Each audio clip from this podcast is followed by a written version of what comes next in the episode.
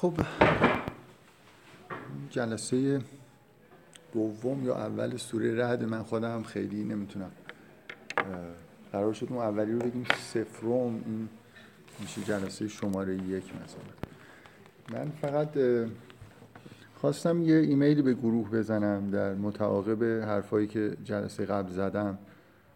در مورد این جوی که متاسفانه به وجود اومده که هی این حالتهای به اصطلاح خرافه پرستی و این دین دینی که مال عوامه داره رو میاد و کم کم هی رسمیت پیدا می‌کنه. بالاخره یه روال و روندی توی کشور به نظر میاد وجود داره.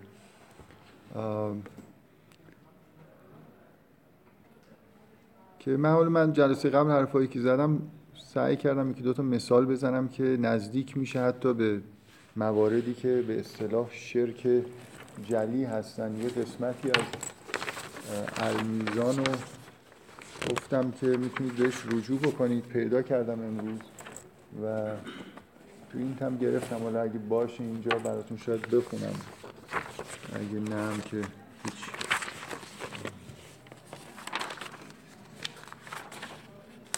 خب توی چیز همون سوره فرقان جایی که واژه اصحاب الرس به کار رفته اگه مراجعه بکنید می‌تونید یه متنی پیدا بکنید. روایتی هست که میگه که اگر در مورد یه قومی که یه درختی رو در واقع براش احترام قائل بودن و میپرستیدن و این حرفا که مشابهش در تمام دنیا بوده و هست. و همین که من یه مثالی زدم که به نظر میاد که کم کم اینا دارن مورد تصویب به نوعی قرار می‌گیرن.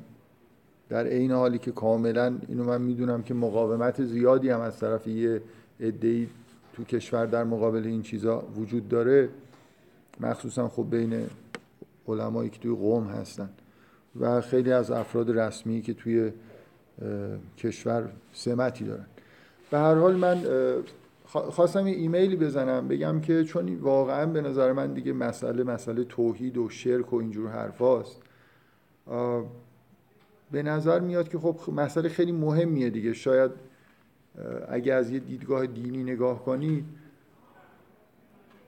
اینجور مسائل نسبت مسائل سیاسی و اقتصادی و این چیزهایی که شاید موضوع اصلی بحثایی باشه که خیلی وقتا می‌بینید توی مطبوعات و توی کشور به عنوان نقطه ضعف نمی‌دونم سیستم اجرایی یا اینجور چیزا میشه این چیزا مهمتره.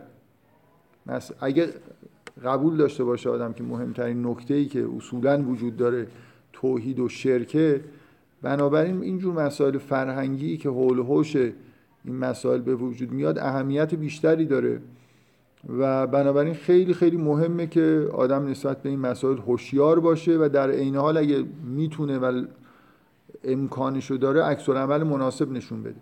من می‌خواستم یه ایمیلی بزنم متعاقب اون حرفا برای اینکه حالا حداقل اگه یه بخشی از یه جلسه ناخداگاه اختصاص پیدا کرد به همچین موضوعاتی که هر کسی که علاقمنده ایده ای داره فکر می‌کنه که کاری میشه انجام داد. از چه می‌دونم نوشتن یه سری مقاله و انتشارش تا تشکیل دادن یه تشکلی. هر چیزی که هر کی فکر می‌کنه کاری می‌تونه بکنه من رسما می‌خواستم اعلام بکنم الانم اعلام می‌کنم که حاضرم هر کاری که از دستم بر بیاد بکنم.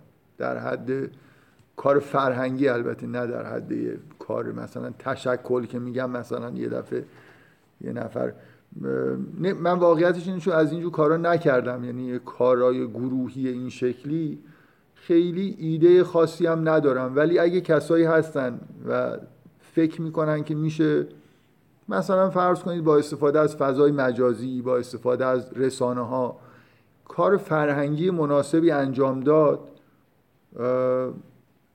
می‌تونیم مثلا یه جلسه خصوصی به من ایمیل بزنن یه قراری بذاریم ایده هاشون رو بگن و اگه بتونیم کاری انجام بدیم فکر می‌کنم این اینجور کارا از نظر دینی یه جوری جزء واجبات.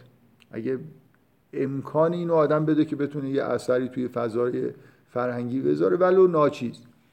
من اینو مخصوصا از این جهت دارم پیشنهاد می‌کنم. چون می‌دونم که به طور متفرق بی نهایت گروه و دسته و جمعیت از علمای قوم گرفته تا چه می‌دونم انواع اقسام و آدما نگرانی های این شکلی دارن و ممکنه ارتباط های خوبی با هم نداشته باشن. در این حالی که الان که این حرفو دارم می‌زنم ممکنه یه نفر ایمیل به من بزنه بگه اصلا یه تشکل فرهنگی اینش به این اسم صرفا برای مبارزه با اینجور چیزا به وجود اومده. بنابراین ما می‌تونیم مثلا باش همکاری بکنیم. من نمی‌دونم الان فضا چه جوریه فقط می‌دونم که خیلی خیلی زیاد آدمایی هستن که نسبت به این مسائل حساسن ولی یه جوری به نظر می‌رسه که اون گروه هایی که پشت این مسائل هستن انگار منسجمتر عمل می‌کنن تا کسایی که مخالف اینجور سوء برداشت های دینی هستن. به هر حال به عنوان نتیجه عملی از بحثایی که جلسه قبل کردیم و عملا یه جلسه بحث درباره سوره رد از دست رفت گفتم که این پیشنهاد بکنم که یه حسی از اینکه بالاخره شاید به نتایج عملی منجر بشه داشته باشیم. به حال من شاید متعاقب به این حرفی که دارم می‌زنم یه ایمیل کوتاهی هم به گروه زدم و حالا هر کسی که علاقمنده اصلا میگم من هیچ ایده مشخصی ندارم که چی کارا میشه کرد و تو چه قالبایی میشه کار کرد. فقط حسم اینه که کار فرهنگیه و میشه الان توی فضای مجازی یا غیر مجازی میشه کارهایی بالاخره انجام داد. دیگه هر کسی به سهم خودش اگه بتونه یه دخالتی بکنه و یه تأثیری بذاره فکر می‌کنم خیلی مفیده. این جو این شکلی که به وجود اومده توی کشور ما که من, من فکر می‌کنم این بهترین محمله برای اینکه یه گروههایی مثل با عقاید شبیه داعش تو ایران نفوذ پیدا بکنن یعنی می‌دونید دقیقا نکته اینه که اونا تبلیغاتشون همش این به اصطلاح افرادی که بهشون میگن سلفی و نمی‌دونم حالا توی رادیو تلویزیون ما به اسم تکفیری ازشون یاد میشه.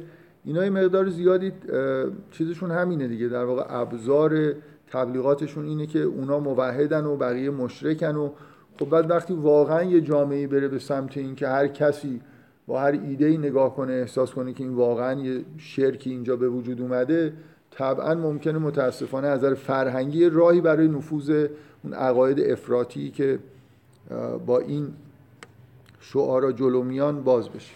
به من این کار عملی رو در واقع دارم میگم که اون بحثی که در مورد داعش کردیم هم بالاخره خیلی مربوط. بگذاریم. من این پیشنهاد حالا فعلا شفاهن کردم. یه خیلی کوتاه احتمالا یه ایمیلی به گروه هم می‌زنم. بعدا حالا اگه کسانی بودن که علاقمند بودن و ایده هایی داشتن می‌تونیم به هر حال با هم یه جلسه ای داشته باشیم. جدای از این جلساتی که اینجا هست. خب فکر می‌کنم شروع کنیم کاری که همیشه انجام می‌دادیم و درباره سوره رد انجام بدیم. یعنی یه مرور خیلی کلی و مختصری در مورد سوره داشته باشیم و بعدم شروع کنیم در مورد یه مباحثی که به طور خاص توی یه بخشایی مطرح شده حرف بزنیم تا اینکه کم کم این بحث را بیفته دیگه بحث کلیت سوره رد معمولا کاری که انجام می‌دادیم ببینید توی سوره رد یه اگه بخوایم کلیاتی بگیم مثل همین که همیشه من معمولا به این اشاره می‌کنم که کدوم سوره ها مکی هستن کدوم سوره ها مدنی هستن. به هر حال یه مقدار گفتن تاریخچه سوره هم ممکنه کمک بکنه به درک محتوای سوره. و به نظر میاد طبق شواهد تاریخی سوره رد همش یا اکثر آیات مکی است. هم از محتوا اینجور برمیاد هم از چیزی که در تاریخ ضبط شده برمیاد. و هم خوشبختانه من می‌خوام به یه نکته اشاره بکنم که علامه طباطبایی ازش استنباط خوبی کرده که گاهی اوقات توی خود آیات ممکنه یه نکته باشه که نشون بده که سوره در چه تاریخی نازل شده و مکیه یا مدنیه. من در این حالی که این حرفو که می‌زنم اختلافی به اون صورت توی مکی بودن سوره رد وجود نداره به غیر از چند تا آیه که بعضیا معتقدن در مدینه نازل شده. فقط چون خوب این اشاره که علامه تبا تبایی کرده می‌خوام بهش اشاره بکنم.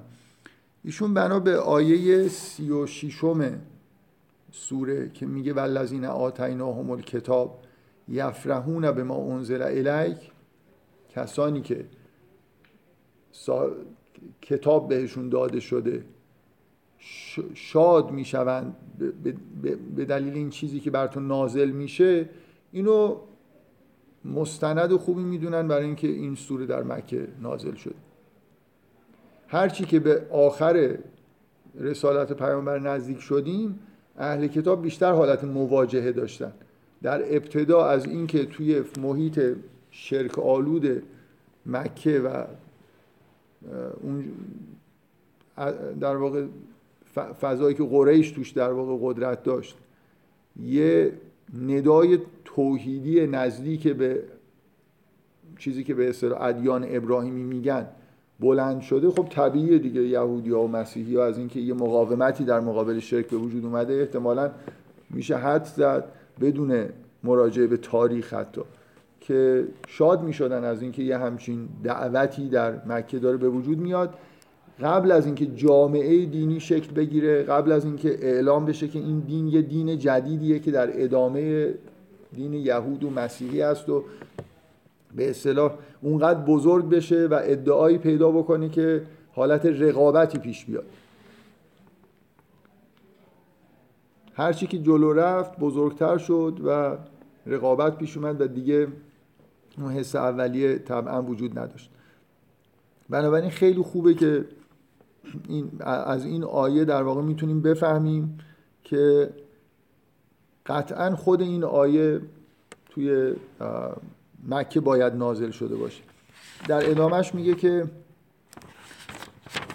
میگه و من الاحزاب من رو بعضه از به نظر میاد احزاب برمیگرده به همون کسایی که توی به اصطلاح اهل کتاب حساب میشن که قسمت رو انکار می‌کنن. اینا رو کنار هم دیگه بذارید شاید حدودا بتونید حدس بزنید مثلا حال و هوای سالایی که توش در واقع به وجود اومده. قبل از مدینه است ولی خیلی هم زود نیست. یعنی یه حرفایی هم بالاخره زده شده. مثلا به جایی رسیدیم که قسمت هایی از تاریخ بنی اسرائیل احتمالا نقل شده که انکارش کردن یا مثلا فرض کنید چیزی در مورد قیامت گفته شده که منکرش بودن. من فقط از این جهت اشاره کردم که واقعا بحث تشخیص مکی بودن و مدنی بودن خیلی صرف بحث تاریخی نیست. یعنی به خود متن هم گاهی اوقات میشه رجوع کرد. از این جهت جالب در مجموع هم حالا بالاخره شد دعوای سر مکی مدنی بودن بعضی از سوره و آیات با توجه حرفایی که فکر می‌کنم قبلا چند بار در مورد اینکه شعن نزول چقدر مهمه و این حرفا زدم خیلی از داره من مسئله مهمی نیست. یعنی اگه همینجوری هم من این سوره رو بخونم هیچ ایده هم نداشته باشم که این در مکه نازل شده یا در مدینه و هیچ تاریخچه رو هم پشتش ندونم معمولا مانع فهم سوره نمیشه. ولی به هر حال کنجکاوی قابل قبولیه که ما بریم سراغ این که اگه میشه جایگاه تاریخی یه آیات یا سوره رو درک بکنیم. منتها فکر می‌کنم بعضیا بیش از اندازه به این نکته توجه می‌کنن. و الان ما توی یه دوره قرار داریم که یه بحثایی به اصطلاح هرمنوتیکی وجود داره که به یه معنایی شاید بیش از اندازه روی مفهوم تاریخیت متن تاکید می‌کنن. حداقل برای یه متنی که ادعای وحی بودن داره من دوست دارم که اینو تاکید بکنم که اون مقداری که در مورد متون انسانی مسئله تاریخیت مطرحه نباید مطرح باشه.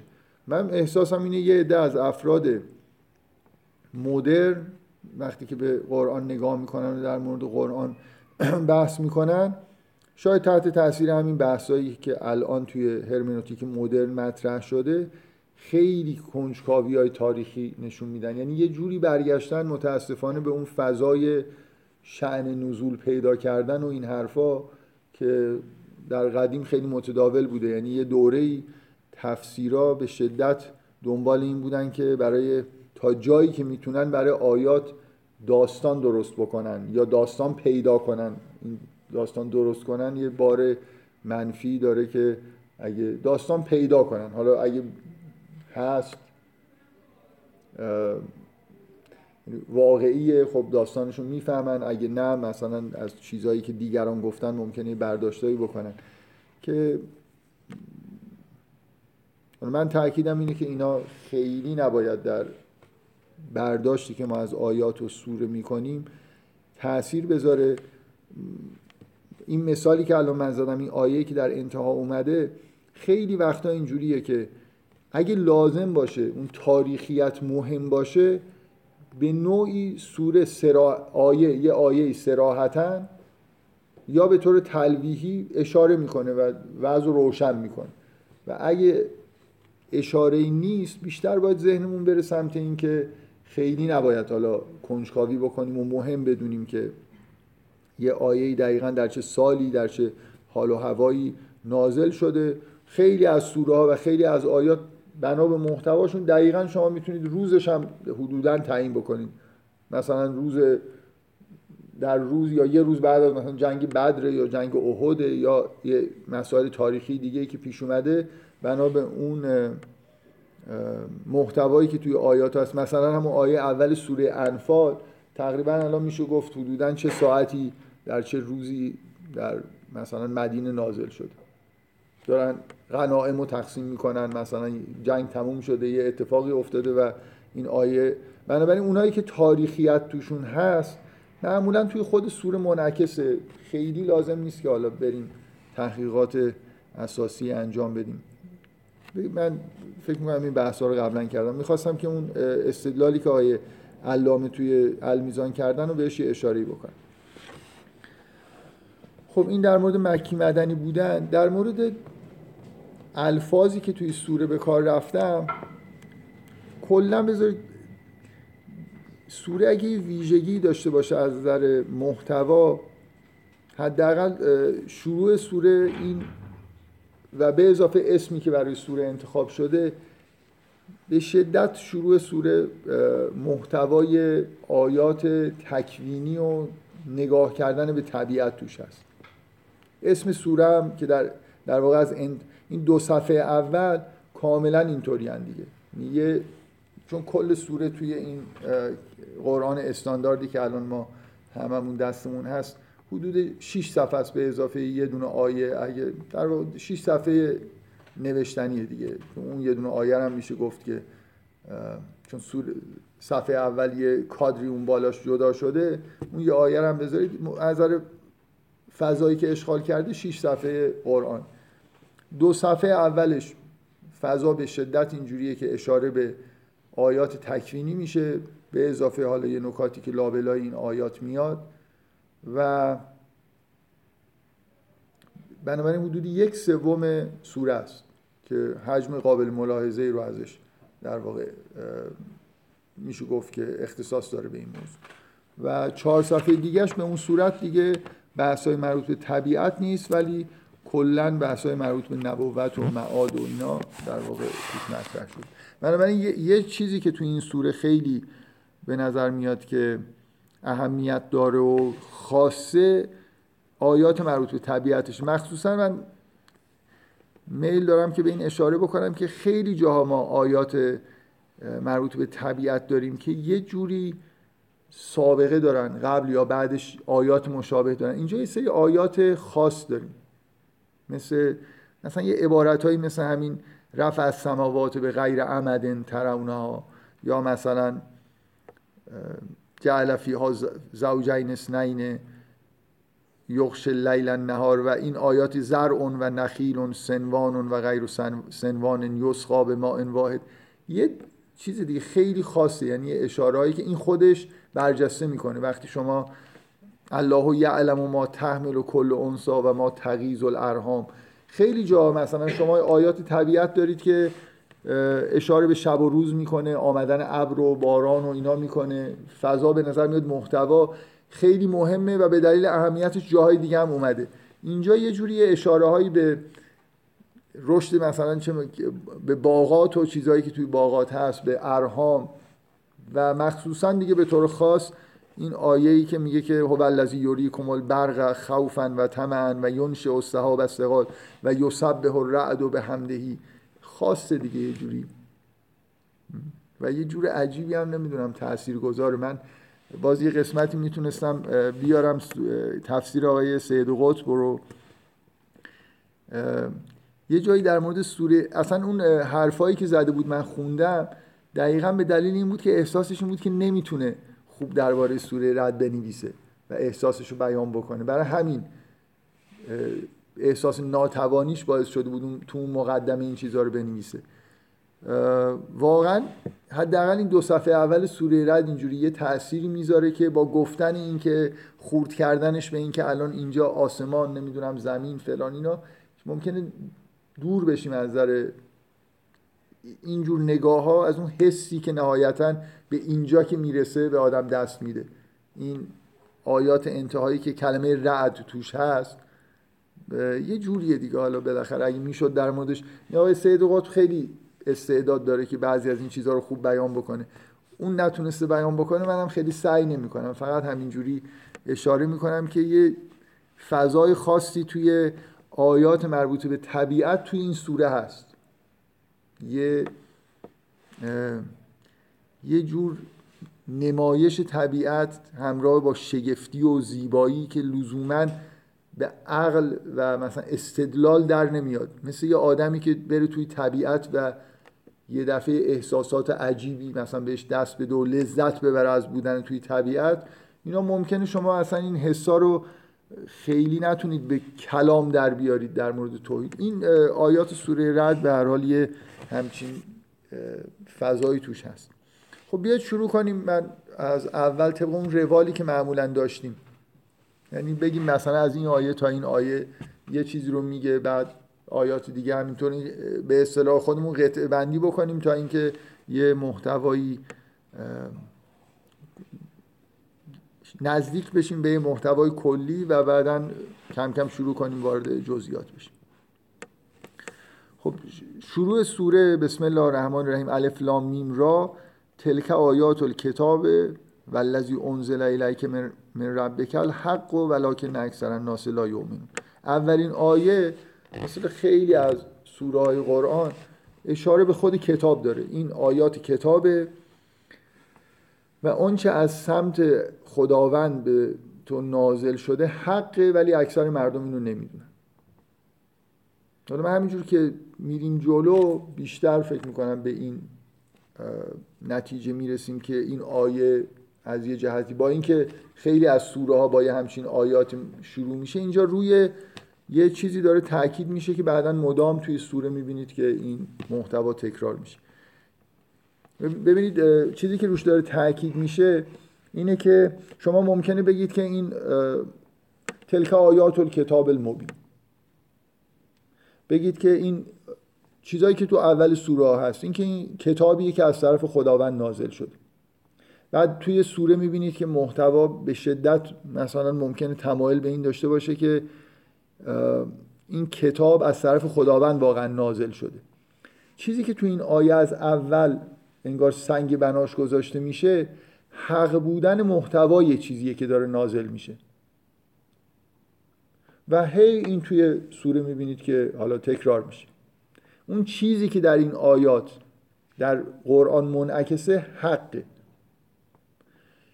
کمتر انگار تاکید داره که ببینید که مثلا این از طرف پروردگار عالم داره نازل میشه. نه اینکه هست توی مهم محتوای آیه اول. ولی این عبارت والذی انزل الیک من ربک الحق ولکن اکثر الناس لا یعلمون این چیزیه که در واقع در ابتدای سوره گفته میشه. و توی سوره هم برمیگردیم به این محتوا مثلا بذارید من سه صفحه بگذره یعنی دقیقا سوره نصف بشه این آیه هست. افمن یعلم انما انزل الیک من ربک الحق کمن هو اعما.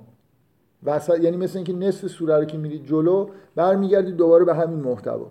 کسی که می‌فهمه که این چیزهایی که توی این قرآن هست حقه با اونی که نمی‌فهمه و کور متوجه نمیشه با هم دیگه مساوی هم. یا دو صفحه دقیقا برید جلو اول صفحه سوم نوشته لهو دعوت الحق. و الذین یدعون من دونهی لا یستجیبون لهم بشیء الا کباسط کفیه الی الماء باز دوباره وقتی میگه لهو دعوت الحق این این قسمت شامل یه تمثیل بسیار مهمی درباره حق و باطل. که جز ویژگی های این سوره است. آیه خیلی معروفیه که میگه که کذالک یضرب الله الحق و الباطل میگه مثل یه آبیه که بیاد و بعد مثلا فسالت اودیتون به قدرها فهتمل از سیل و زبد رابیا. این صفحه سوم با لهو دعوت الحق شروع میشه. مثال حق و باطل داره و آخرش حرف از اینی که حق رو استجابت بکنید دوباره برمیگرده به اینکه اون چیزی که از شما بر شما نازل شده در قرآن محتواش حق بنابراین این آیه اول این تأکیدی که داره روی این که اون چیزی که توی این کتاب می‌خونید اون چیزی که اینجا نازل شده محتواش حقه این یه چیزیه که در, در واقع داره روش تاکید میشه. این حق بودن شامل اینه که حقیقت رو در واقع داره انکاس میده. از طرفی دعوت حق هم توش هست. از شما عمل کردن بر مبنای حق هم توش خواسته میشه. دو, دو تا باز یعنی هم از لحاظ تکوینی حق رو داره انکاس میده هم از لحاظ تشریعی هم از شما عمل کردن بر مبنای حق رو می‌خواد. ویژگی تفکر دینی اینه که ما یه جور عمل حق و باطل داریم. فقط حق در این نیست که من یه چیزایی رو مثلا یه گزاره رو بگم درست باشه یا غلط باشه که اینجا حق و باطل معنی پیدا بکنه. عمل منم می‌تونه حق یا باطل باشه. بنابراین محتوای اون چیزی که بر ما نازل شده از طرف پر... میگه که والذی انزل الیک من ربک الحق شامل محتوای گزاره های حقیقی چیزهایی که به حقیقت اشاره می‌کنن حقیقت تکوینی انعکاس پیدا می‌کنه تو این کتاب حقیقت تشریعی هم انعکاس پیدا می‌کنه. یعنی دعوت به حق هم در تو این کتاب میشه. مثلا یه خورده که جلوتر برید همینجا که میگه افمن یعلم و انما انزل الیک من ربک الحق کمن هو اعما اینجا یه دفعه بحث میشه که الذین یوفون به عهد الله. عملیه دیگه. اینجا میگه دعوت الحق چیزایی که به شما نازل میشه حقه. و اینجا معنیش این نیست که حرفایی که زده میشه حقیقته. حقیقت انکاس پیدا کرده. شما وقتی طبیعت رو در قرآن می‌بینید حقیقتیه که در قرآن انکاس پیدا کرده. مثل یه آیات الهی که دارن عین اون چیزی که در واقع هست رو در واقع انکاس میدن. ولی قرآن فقط این نیست. قرآن دعوت به حق. بنابراین وقتی میگه افمن یعلم و انما انزل الیک من ربک الحق فقط منظورش نیست که آدمایی که حق رو می‌فهمن. آدمایی که به مبنای حق عملم می‌کنن. بلافاصله بعدش میگه الذین یوفون به عهد الله و یه خورده که جلو میره میگه والذین ینقضون عهد الله. عهدی که خداوند از ما گرفته حق و می‌تونیم بر مبناش عمل بکنیم یا بر مبناش عمل نکنیم. بنابراین آیه اول مهمه دیگه. شما همینطور که توی سوره پیش میرید اینکه اون چیزی که توی این قرآن از حقه معنیش روشن میشه و هر چیزی هم که میشنوید در جهت همینه که مثلا اولین بلا فاصله که این آیه رو می‌خونید شروع میشه یه سری حقایق بیان شدن. شما دو صفحه بیشتر در واقع اختصاص به این داره که حقایق تکوینی. از آسمان و زمین و اون چیزی که در ارهام میگذره تو این قرآن داره انکاس پیدا می‌کنه. اینا جلوه حقن دیگه. خداوند در طبیعت جلوه کرده. الله اینو فراموش نکنید که الله همون حقه. این معادل بودن الله با حق مسئله خیلی مهمیه توی قرآن. شما خداوند در صورت حقیقی در طبیعت در جهان جلوه کرده. اگه این طبیعت در قرآن جلوه بکنه بنابراین حق در اینجا جلوه کرده از طرفی احکام الهی هم در قرآن میان که اونا هم در واقع یه نوع دیگه از جلوه حق توی عالم به اصطلاح امر هستن. بلا فاصله بعد از اینکه گفته میشه که ولذی انزل الیک من ربک الحق شما یه تعدادی از آیات الهی در طبیعت و در واقع جلوه حق رو در طبیعت می‌بینید. الله الذی رفع السماوات به غیر عمد ترونها. فکر می‌کنم اختصاص اینا خیلیاش اختصاصی این سوره است. این چیزهایی که بهش اشاره میشه. خداوندی که آسمان ها رو بدون ستونی که ببینید برافراشته. رفع از سماوات به غیر عمد ترونها. ثم استوا علی العرش و بر عرش مصولی شد.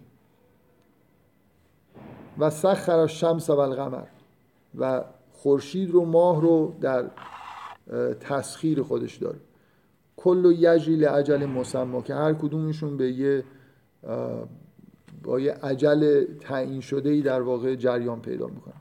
یدبر الامر یفصل الآیات لعلکم بلقاء رب ربکم توقنون.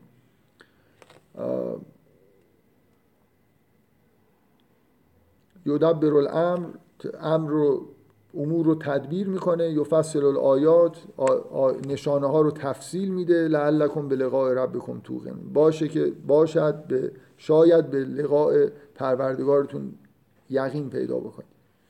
بنابراین اون آیاتی که منعکس میشن اینجا داره سراحتا گفته میشه که به مسئله معاد ربط داره.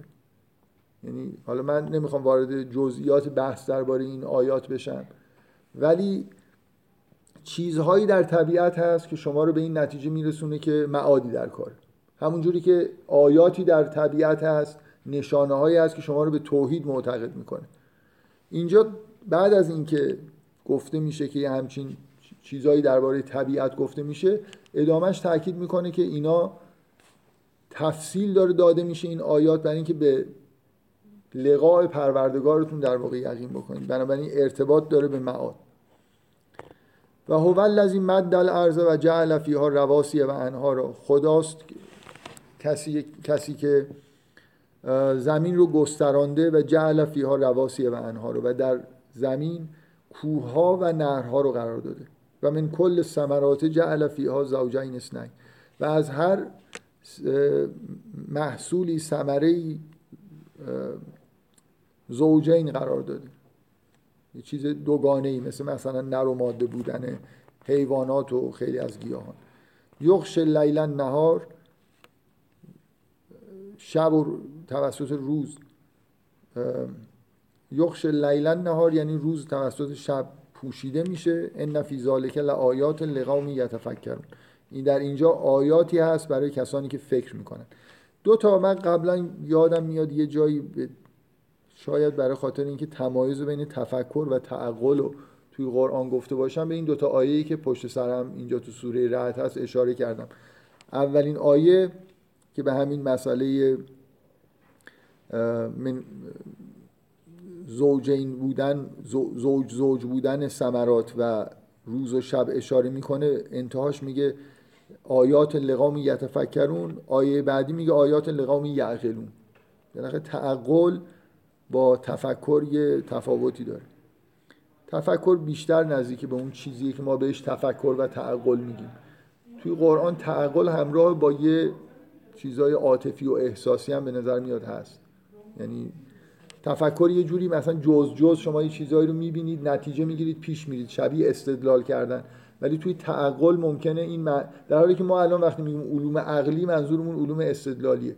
ولی عقل تو قرآن قلبم توش هست و قلب جایی نیست که ما باش فقط استدلال بکنیم. قلب جایی که توش عاطفه و احساس هم وجود داره.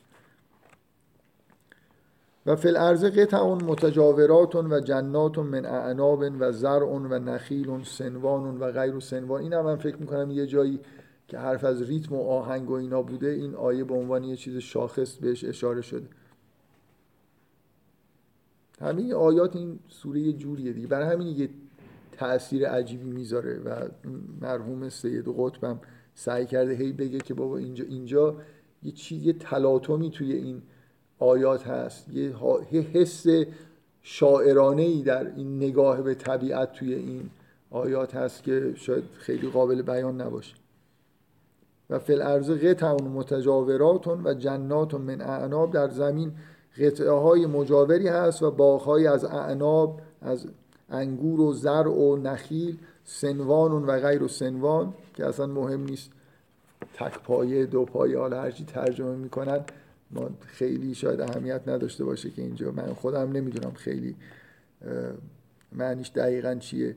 یسقا به ما ان واحد که به با یه آب یکسانی اینا دارن سیراب میشن. و نفضل و بعضها علا بعض فل اوکل ولی بعضیاشون به بعضیا در ثمراتی که ایجاد می‌کنن تفضیل دارن برتری دارن. این نفی ذالک لآیات لقوم یعقلون. این در این یه آیاتی هست برای کسایی که تعقل عقلشون رو به کار می‌برن. خب این اولین سری در واقع اولین بخش آیات طبیعت توی این سوره است.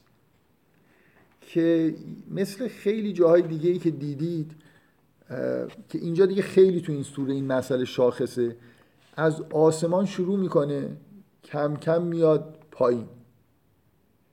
مثلا اولش آسمان ها رو می‌بینید که بدون ستون یعنی مثل اینکه آدم سرش میره بالا دیگه وقتی که میگه آسمان هایی رو برافراشتیم کلتون بالاست. دارید بالا رو نگاه می‌کنید افق مثلا ستاره ها و این چیزهایی که توی بالای سر ما هست. بعد همینجور کم کم میاد روی این که مثلا فرض و سخر شمس و القمر یه خورده نزدیک میشیم دیگه. این کرات آسمان نزدیکتر به خودمون رو انگار داریم می‌بینیم.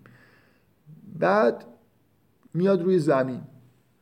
منتها زمین در حد این که فعلا انگار چیزه. باز از راه دور دارید نگاه می‌کنید. کوه ها رو می‌بینید و نهرهایی که جاری هستن از روی کره ما هم کم و بیش میشه این چیزها رو دید. گوگل ارس رو مثلا یه خورده دور ببرید چی می‌بینید؟ اونا رو نشون میده. بعد همینجور زوم می‌کنه. میاد نزدیکتر. تا اینکه تو این قطعه به اینجا می‌رسیم که حالا یه باغایی رو داریم می‌بینیم. یه نهرهایی که بینشون جا جاریه. و اینا میوه هم دادن دیگه. خیلی نزدیک شدیم دیگه. باغ از فاصله دورم میشه باغا رو دید. ولی میاید پایین میوه ها رو هم کم کم دارید می‌بینید.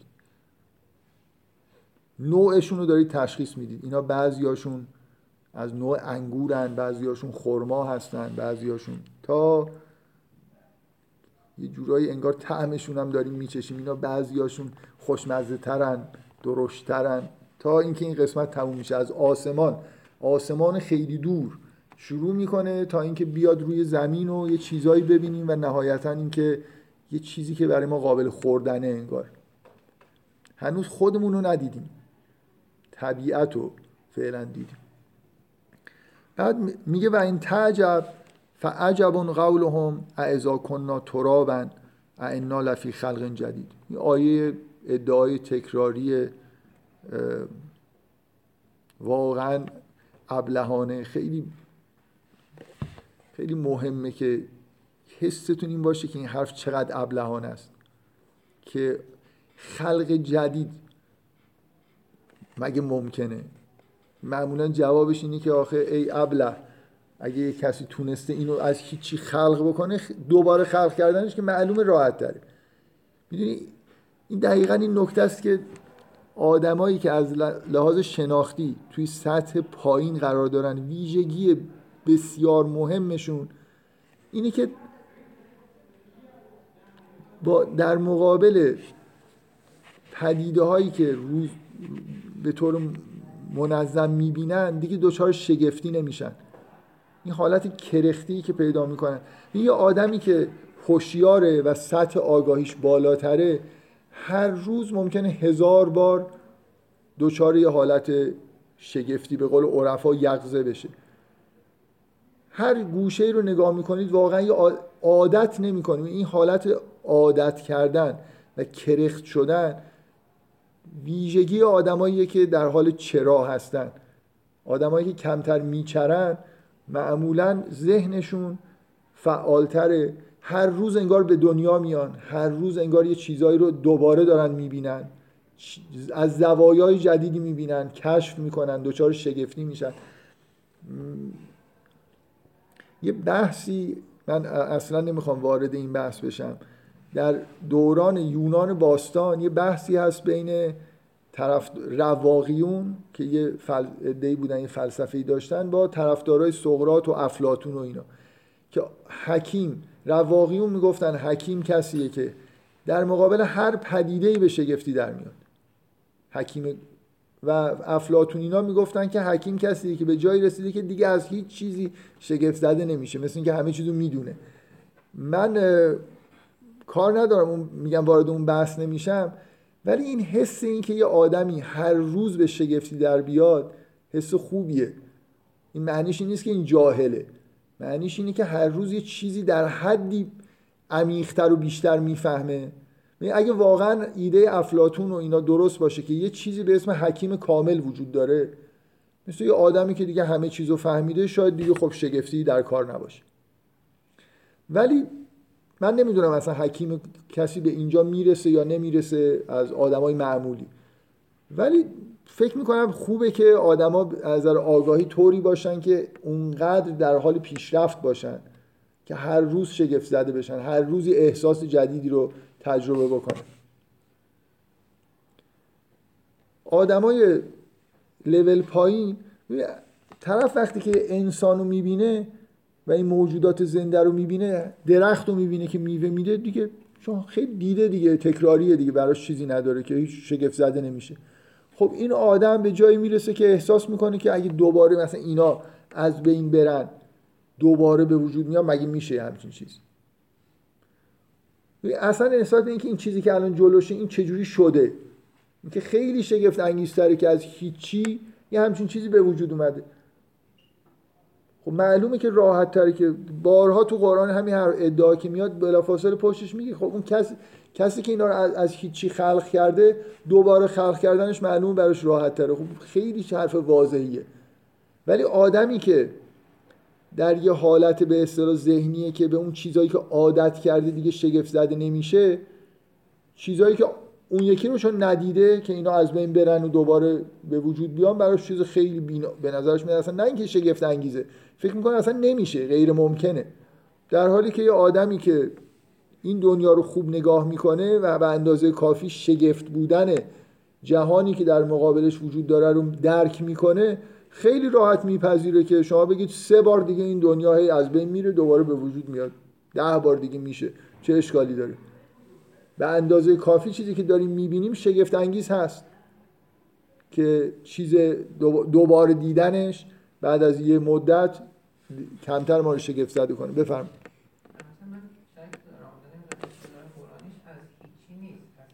نه هیچی منظورم اینه که انسانی نبوده انسان به وجود اومده. نه هیچی یعنی چی هیچی؟ نه هیچی منظورم اینه که این چیزا نبودن اصلا. یعنی شما درخت نداشتید جانور نداشتید انسان نداشتید این چیزایی که داشتید این ستاره ها و سیارات رو نداشتید. حالا مسئله اینه که این حیات در واقع مسئله حیات اصلا. این حیاتی که به وجود اومده از هیچی یعنی از هیچ حیاتی. گیاه به وجود اومده انسان به وجود اومده حیوانات به وجود اومدن. خب اینا خاک بشن دوباره برگردن به زمین و دوباره سر بیرون بیارن. کدومش عجیب تره هیچ حیاتی نبوده و من واقعا اگه کسی از این هیچی اونو می‌فهمید که ایشون فهمید خب خیلی سوال خوبی کرد. حیاتی نبوده در این زمین خاک بوده و یه همچین چیزای رنگارنگی ازش به وجود اومده. حالا اینا دوباره خاک بشن دوباره سر بر بیرون بیارن. مثل اینکه من بگم که اصلا کدوم این پدیده عجیب تره اینکه اولین گیاهی که به وجود اومد یا اینکه الان من یه دونه گندم رو میکارم و دوباره سبز میشه و یه چیزی در میاد. سابقه داره دیگه. این یه پدر مادری داره. گندم بوده اصلا.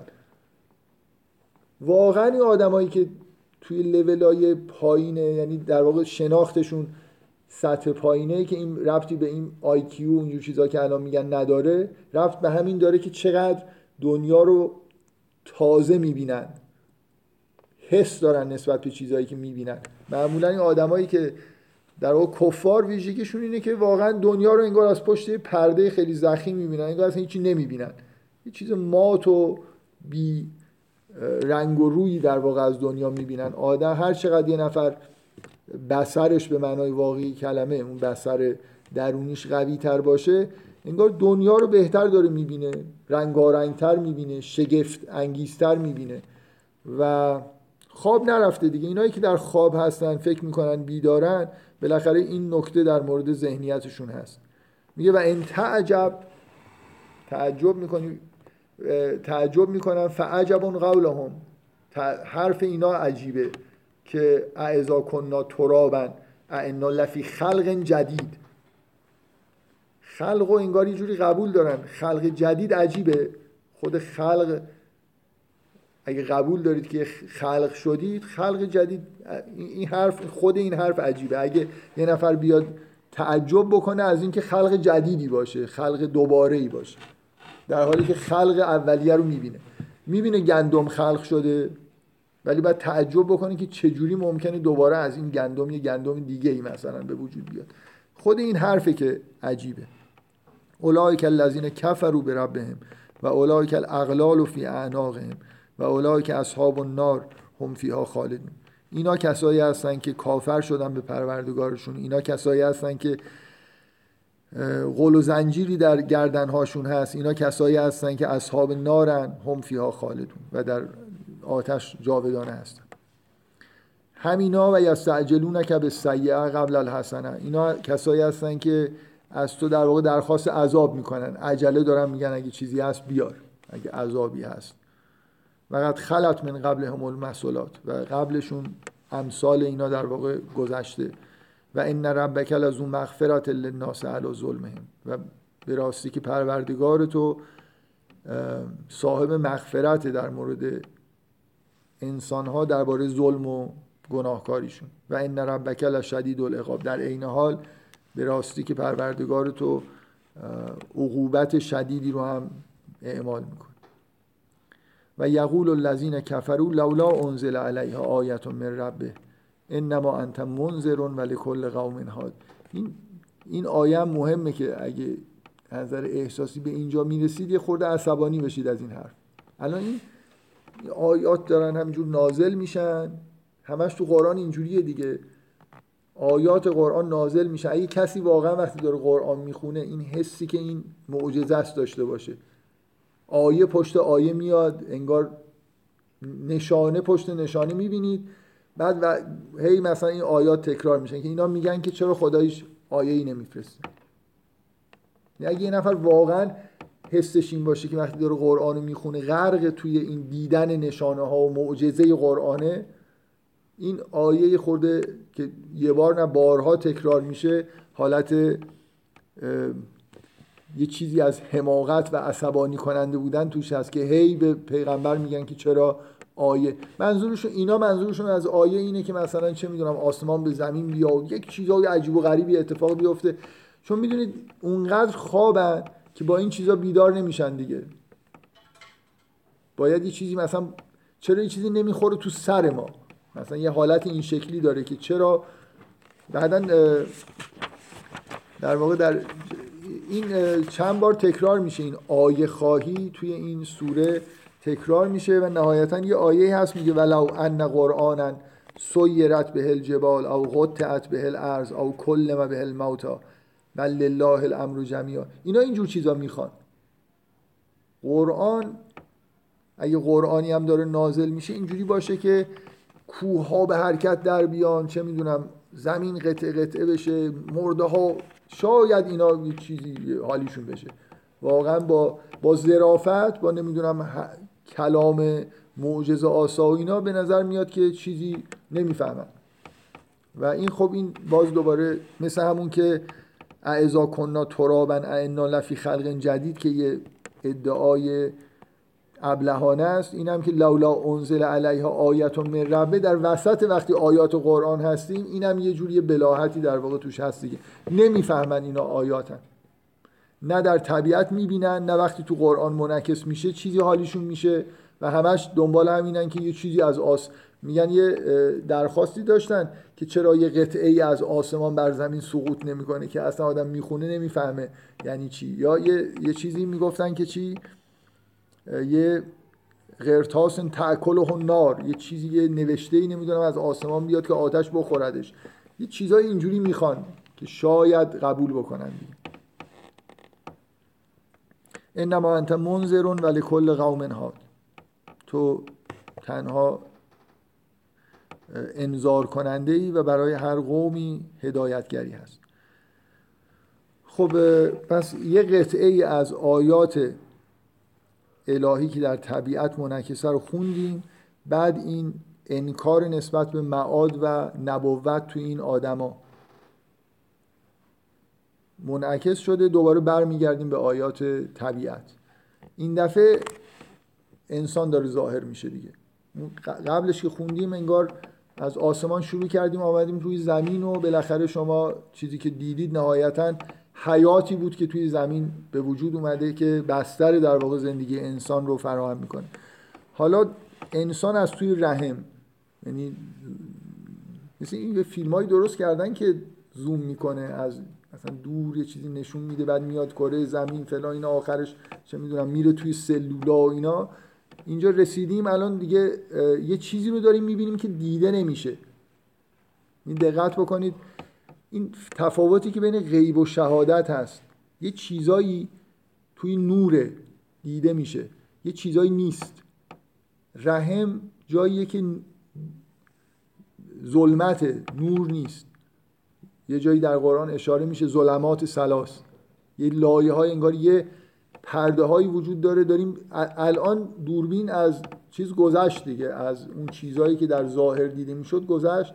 وارد یه چیزی شدیم برای اینکه انگار خلقت انسان رو ببینیم وارد ارهام شدیم. جایی که جزو انگار غیب حساب میشه نه شهادت. حالا به معنای فیزیکیش نه به معنای معنویش. الله یعلم ما تحمل کل انسا و ما تغیز الارهام و ما تزداد و کل شیء عنده به مقدار. خداوند می‌دونه که در هر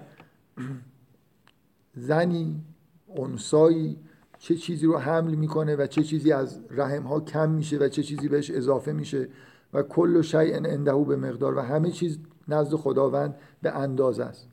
عالم الغیب و شهادت الکبیر المتعال. همین که چون نیست وارد عالم غیب شدیم یه جوری به معنایی خداونده که همه چیز رو از غیب و شهادت می‌دونه از جاهایی که نور هست تا جاهایی که ظلمته سواء منکم من اثر القول و من جهر به. چون حرف از غیب و شهادته میگه که در ادامهش میگه که سواء منکم من اثر القول و من جهر به. یکسان خیلی آیه وحشتناکی. یکسان از شما اونی که یه چیه حرفی رو پنهان می‌کنه یا آشکارا میگه. یعنی چیزایی که تو دل ما میگذره ولی به زبان نمیاریم هم همونقدر انگار حساب میشه. ما تو دلمون اصلا خیلی چیزها همینطوری میاد و میره بالاخره. چیزهایی احساساتی به کلام در میاد ولی آشکارش نمی‌کنیم. مثلا میترسیم یه حرفی رو بزنیم. ولی انگار درونمون زدیم دیگه. یعنی اگه مثلا یه موانعی نبود آشکارش می‌کردیم. یه چیزایی در درون ما هست که کلامی انگار در درون ما هست که غیبه آشکار نمیشه. و اینا برای خداوندی که عالم الغیب و شهادت اینا یکسانه. همون چیزی که در درونتون میگذره رو میشنوه کلام درونیتون رو میشنوه همون چیزهایی که در بیرون هست. و من هو مستخفم به لیل و ساربون به نهار کسی که پنهانی در شب میره یا در آشکارا در روز. له معقبات من بین یدیه و من خلفه یحفظونه من امر الله. برای همه اینا این خیلی آیه برعکس اون یکی خیلی آیه اون یکی پریشان کننده است. به دلیل عواقبی که ممکنه داشته باشه. این یکی خیلی آرامش دهنده است. برای اینکه حرف از این می‌زنه که همه ما محافظ هایی داریم. کمتر توی قرآن روی به این شکل روی همچین چیزی تاکید شده.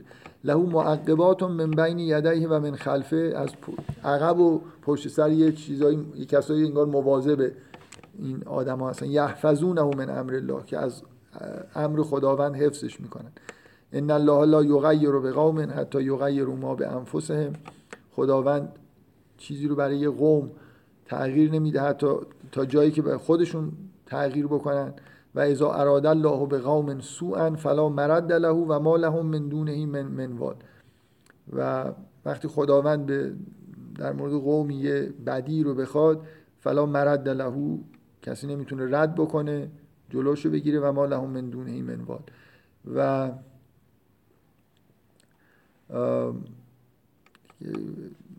سرپرستی به غیر از خداوند برای شما نیست. خب تو این قطعه وارد ارهام شدیم مثل اینکه از ابتدای خلقت انسان از توی رحم رو دیدیم. این انسان انگار به وجود به دنیا اومده. می‌بینیم که یه انگار محافظهایی در طول زندگیش داره.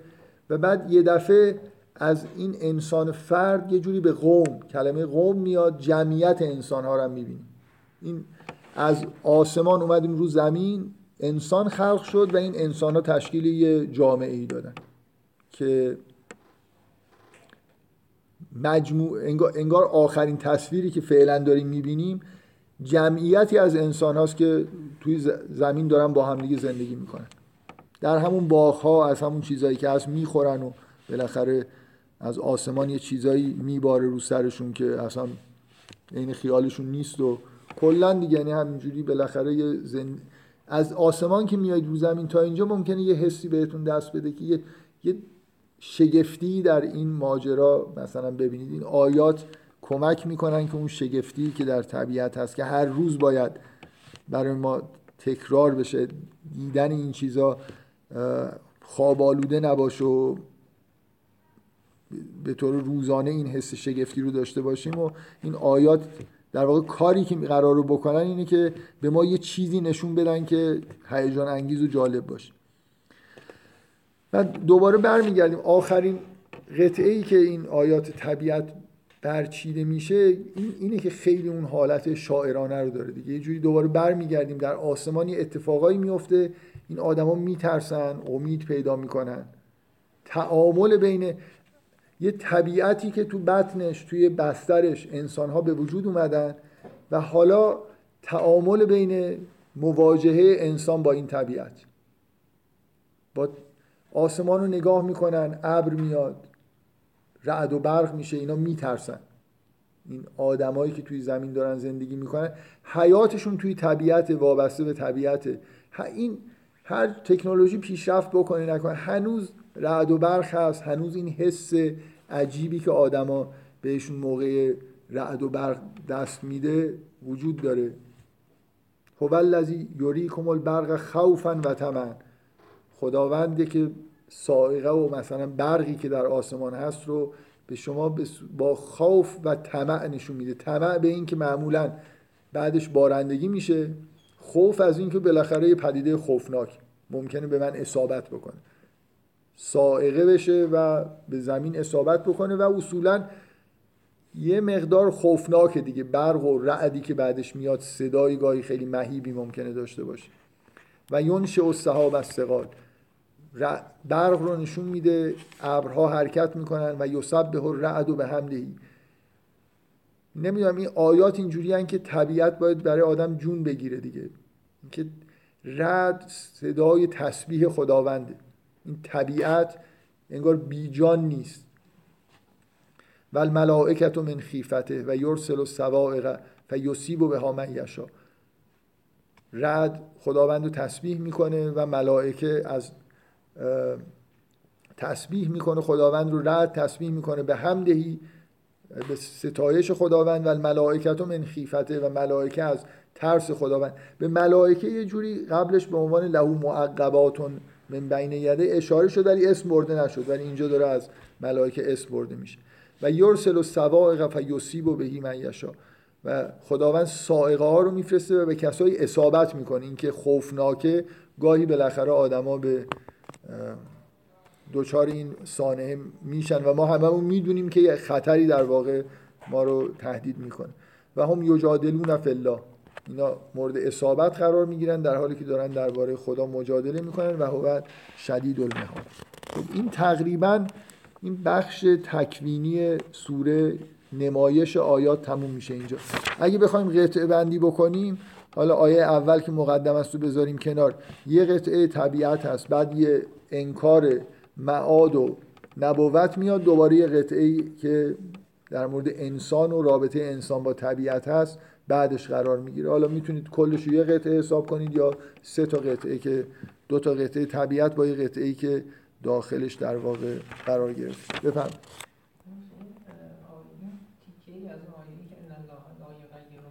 آه آره خب.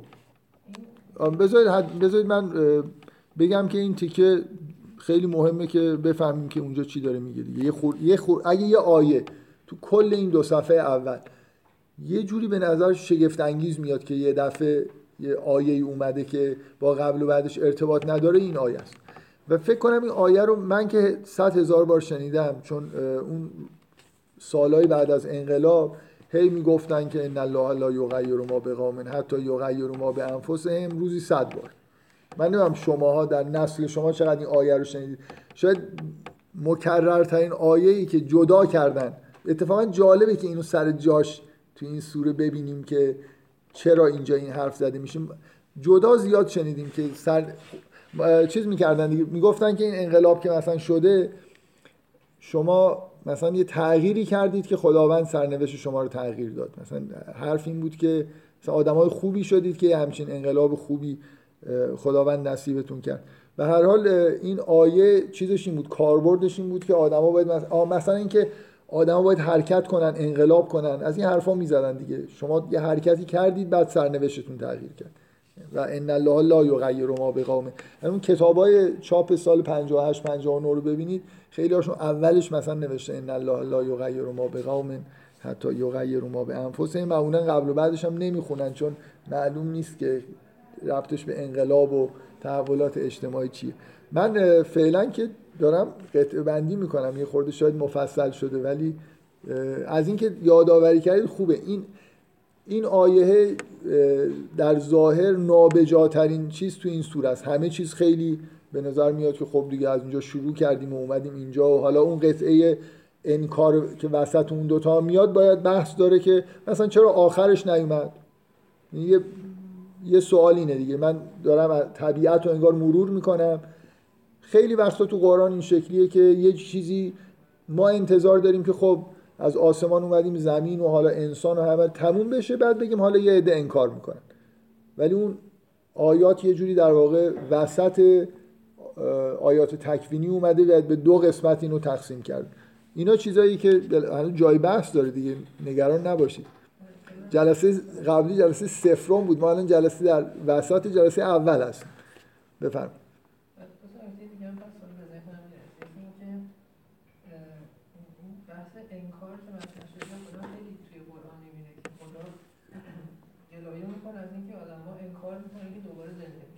این هم آیه هست برای اینکه شما زنده بشین. ولی این حرف هم درسته که این آیه ها اونقدر روشن نیست که قیامتی اتفاق میفته با اون مثلا اینکه کوها میلرزن خورشید خاموش میشه. این اتفاقات وحشتناکی که به روال طبیعی امروز هم نمی‌خوره. فکر می‌کنم جایی هم توی قرآن مثلا شکایت شده چرا به این ایمان نمیاریم منظورتون اینه که چرا به ایمان آوردن به احوال قیامت به اصطلاح. آیا اینم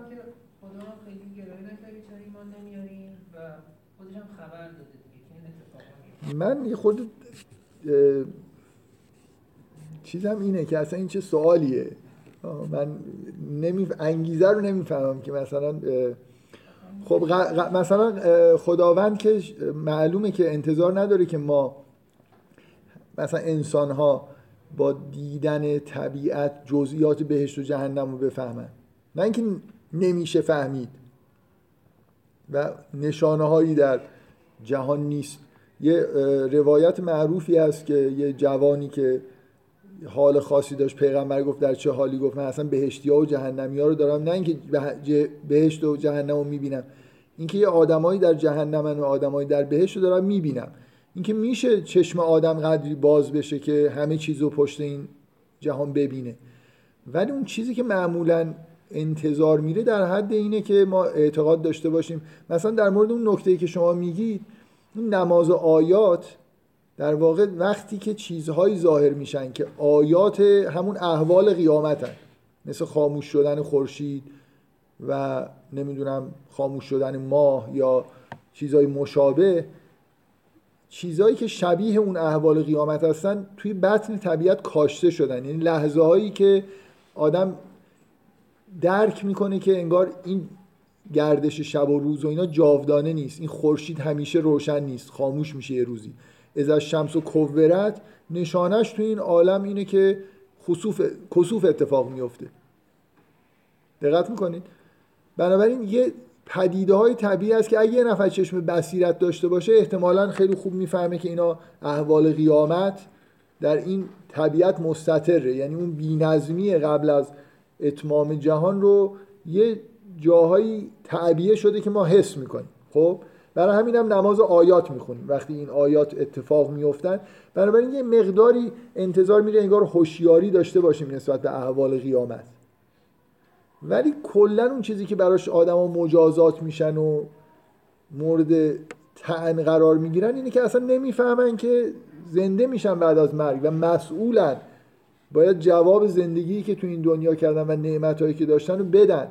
این اون حس بدیهیه که همه آدما باید داشته باشن اگه نه مجازات میشن. کیفیتش فکر کنم یه خورده آره من, من نمی‌فهمم که سوال از کجا اومده. یعنی یه خورده خود سوال عجیبه.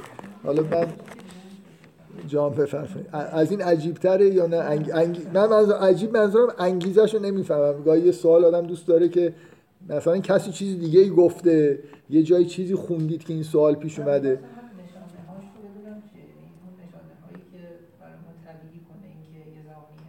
بله خب همین نماز و آیات به ما میگه که کدوم پدیده های طبیعی هستن. که در واقع اینا آیات همون احوال هن. که آدمی که یه حس و هوشیاری داره نسبت به اینکه یه روزی این جهان متحول میشه و هر لحظه ممکنه اصلا قیام یعنی آدم مؤمن قرآن ما رو اینجوری تربیت می‌کنه انگار باید منتظر قیامت باشیم منتظر به هم خوردن نظم جهان باشیم و برپا شدن قیامت و بیرون اومدن مرده ها از قبر و اینجور چیزا همونطوری که باید در انتظار رسیدن مرگ باشیم خب بنابراین کسی که یه همچین نگاهی به طبیعت داره و می‌دونه که تحول بزرگی در راهه یه نشانه های اینجوری که می‌بینه یاد قیامت میفته و براش در واقع همون نشانه های احوال قیامت هن. که واجبه که مثلا یه عملی دینی انجام بدید نماز بخونید برای خاطر اینکه یه چیز این شکلی در واقع دیدید. حالا سوال دومتون رو بگید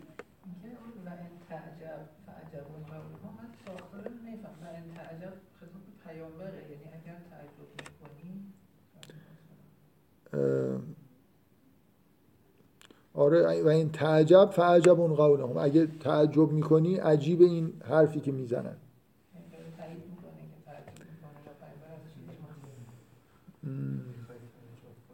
بله.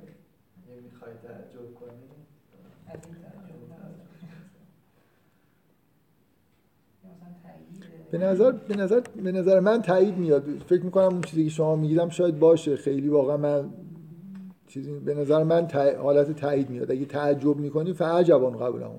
حرفشون عجیبه که همچین چیزی میگن. یا ایشون یه جور دیگه ای ترجمه می‌کنن. من ترجمه رو خیلی نگاه نکردم. و این تعجب مثلا یعنی اگر می‌خوای یه چیز عجیبی ببینی و تعجب بکنی فعجب اون عجیب اینه که اینا یه همچین حرفی می‌زنن. حالا من یه خورده تفسیرها و اینا رو نگاه می‌کنم ببینم در مورد این که این دقیقا ترجمهش چی میشه. من خیلی خوشحالم یه دارم میرم چون می‌خوام زود تعطیل بکنم یه حس این که فضا مناسبه به این دست جان. بفهم.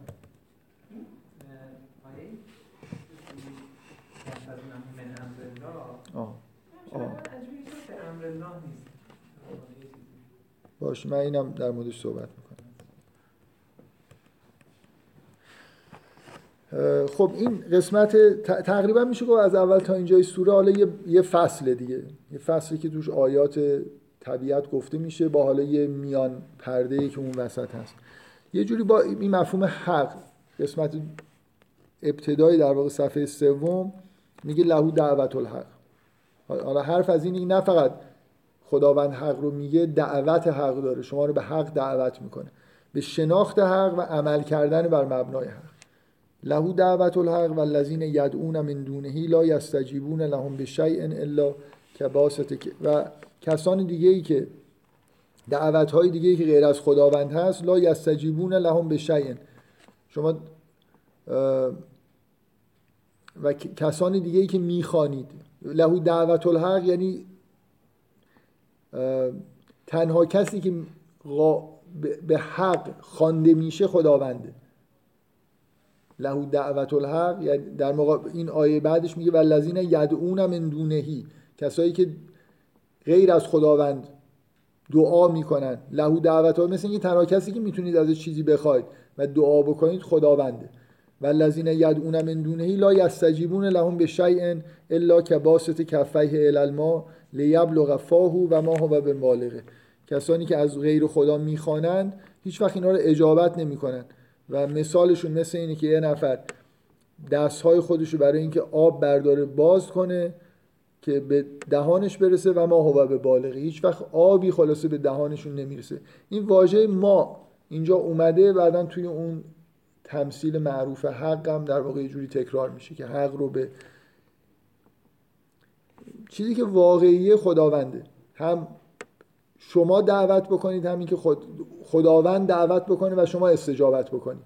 این دوتا هر دو تو این آیات تا انتها که میرید هر دو تا مفهوم هست. خداوند شما رو دعوت می‌کنه به چیزی. انتظار میره شما استجابت بکنید و شما خداوند رو دعا می‌کنید و انتظار دارید که خداوند این حالا شاید لهو دعوت الحق رو بگید شامل هر دو, تا دو طرف این ماجرا هست. دعوت حق برای خداونده. از اون طرف کسایی که مشرکین میپرستن از اون ور که معمولا بتها دعوتی ندارن یعنی به چیزی نمی‌خوانند. مردم رو.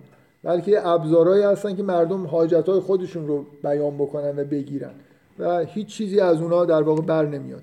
آبی ازشون ما میگیم آبی ازشون گرم نمیشه.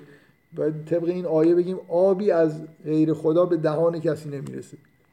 میگه که مثل اینه که دستشون رو دراز بکنن. یا آبی هم کف دستشون بیاد. بعد ولی بالاخره چیزی نیست که بتونن بیاشامن به من. واقع چون باطل دیگه باطل واقعی نیست. چیزی که باطله وجود نداره حقی که وجود داره. و ما دعا الکافرین الا فی زلال و دعای کسایی که کافر هستن به غیر از در گمراهی نیست. ولله یسجد من فی السماوات و الارض طوعا و کرها و زلالهم بالغدو و آسال برای خداوند هر چه در آسمان و زمین هست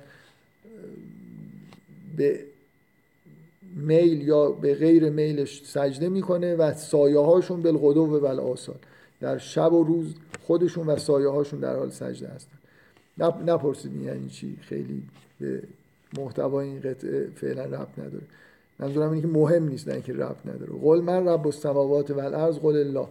بگو چه کسی پروردگار آسمان ها و زمینه؟ بگو خداوند.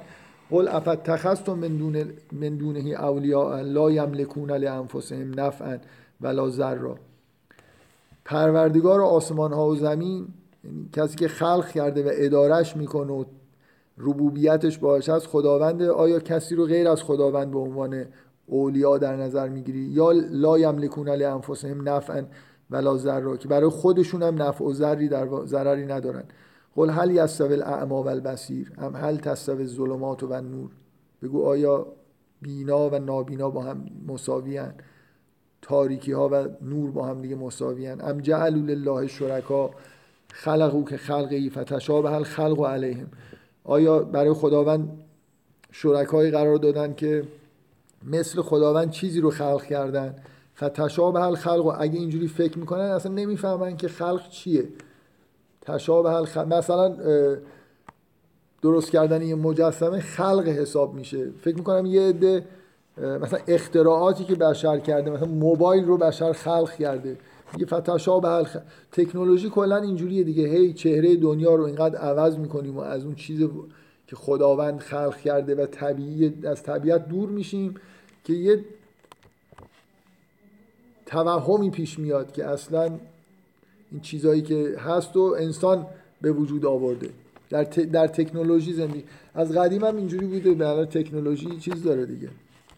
تکن... چرخ و اختراع کرده بودن که مهمترین اختراع مهمترین اختراعات بشر خیلی قدیمی هن. موبایل رتبهش خیلی چیز نیست بالا نیست توی اختراعات بشر ولی خب ما روز به روز در واقع این که دور میشیم از اون طبیعت اون خلقت الهی و توی چیزی توی خونه زندگی می‌کنیم که خودمون ساختیم توی وسایلی غرقیم که به خودمون ساختیم ولی خودمون ساختیم خلق نکردیم. اینا اینا خلق نیست. تغییراتی که ما میدیم مثلا غذای یه چیزی رو از گیاهی رو برمیداریم میپزیم بعد مواد صنعتی بهش می‌زنیم کنسرو می‌کنیم و میکنیمش تو قوطی.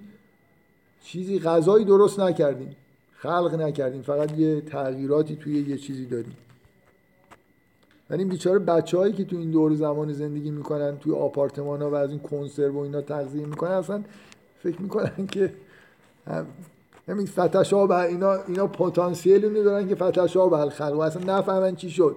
اینا مثلا این غذایی که خوردن از کجا اومد؟ آسمان هم اصلا نمی‌بینن و می‌دونید؟ همیشه من خیلی اینو خیلی تکرار می‌کنم که ما چون شب داریم تلویزیون نگاه می‌کنیم اصلا کلا این سرگرمی نگاه کردن به آسمان که یه سرگرمی تاریخی همه اجداد ما از کافر و مؤمنه اینو کلا از اصلا مردم نمی‌دونن. الان اکثریت آدما باور کن نمی‌تونن دوب اکبر رو نشون بدن. شنیدن یه چیزی به اسم دوب اکبر هست. ولی نمی‌دونن کدومه نمی‌دونن چه فایده ای داره. قدیم فکر کنم همه می‌دونستن. بالاخره این کانت بنده خدا این چیزو یه جمله گفته که یه چیزی که هیچ وقت بشر از نگاه کردن بهش خسته نمیشه این ست آسمان شبه. ولی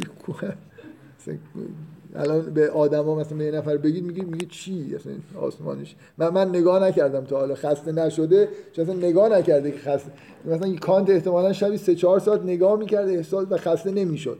احساس می‌کرد که باز جا داره که بیشتر نگاه کنه. الان چند نفر واقعا شبا میرن آسمان نگاه می‌کنن؟ یا یه مجموعه تلویزیونی هست به اسم آسمان شب. چند نفرتون نگاه می‌کنید مجموعه من برای اینکه ضبط بشه میگم هیچ کی خودم هم نگاه نمی‌کنم. بالاخره فتشاب الخلق و علیهم اگه فکر می‌کنن که چیزی غیر خدا کسی خلق کرده اصلا نمی‌فهمن خلق چیه دیگه. با یه چیزی دیگه اشتباهش گرفتن. مثلا با ساخت، ساختن پختن چه می‌دونم اختراع با یه مفهوم دیگه. قول الله خالق و کل شیء و هو الواحد مطلقا خالق همه چیز خداونده و هو الواحد القهار. انزل من السماء ماء فسالت اودیتون به قدرها فاحتمل السیل و زبد الرابیا اگه اجازه بدید من جلسه رو به دلایلی که حالا خصوصی به این نفر گفتم عمومی لازم نیست بگم تموم بکنم. فکر می‌کنم یه ساعت و مثلا رو آره صحبت کردیم. جلسه کوتاهیه ولی خودم مجاز می‌دونم. این بحث مربوط به این تمثیل حق و باطل رو بذاریم اول جلسه آینده.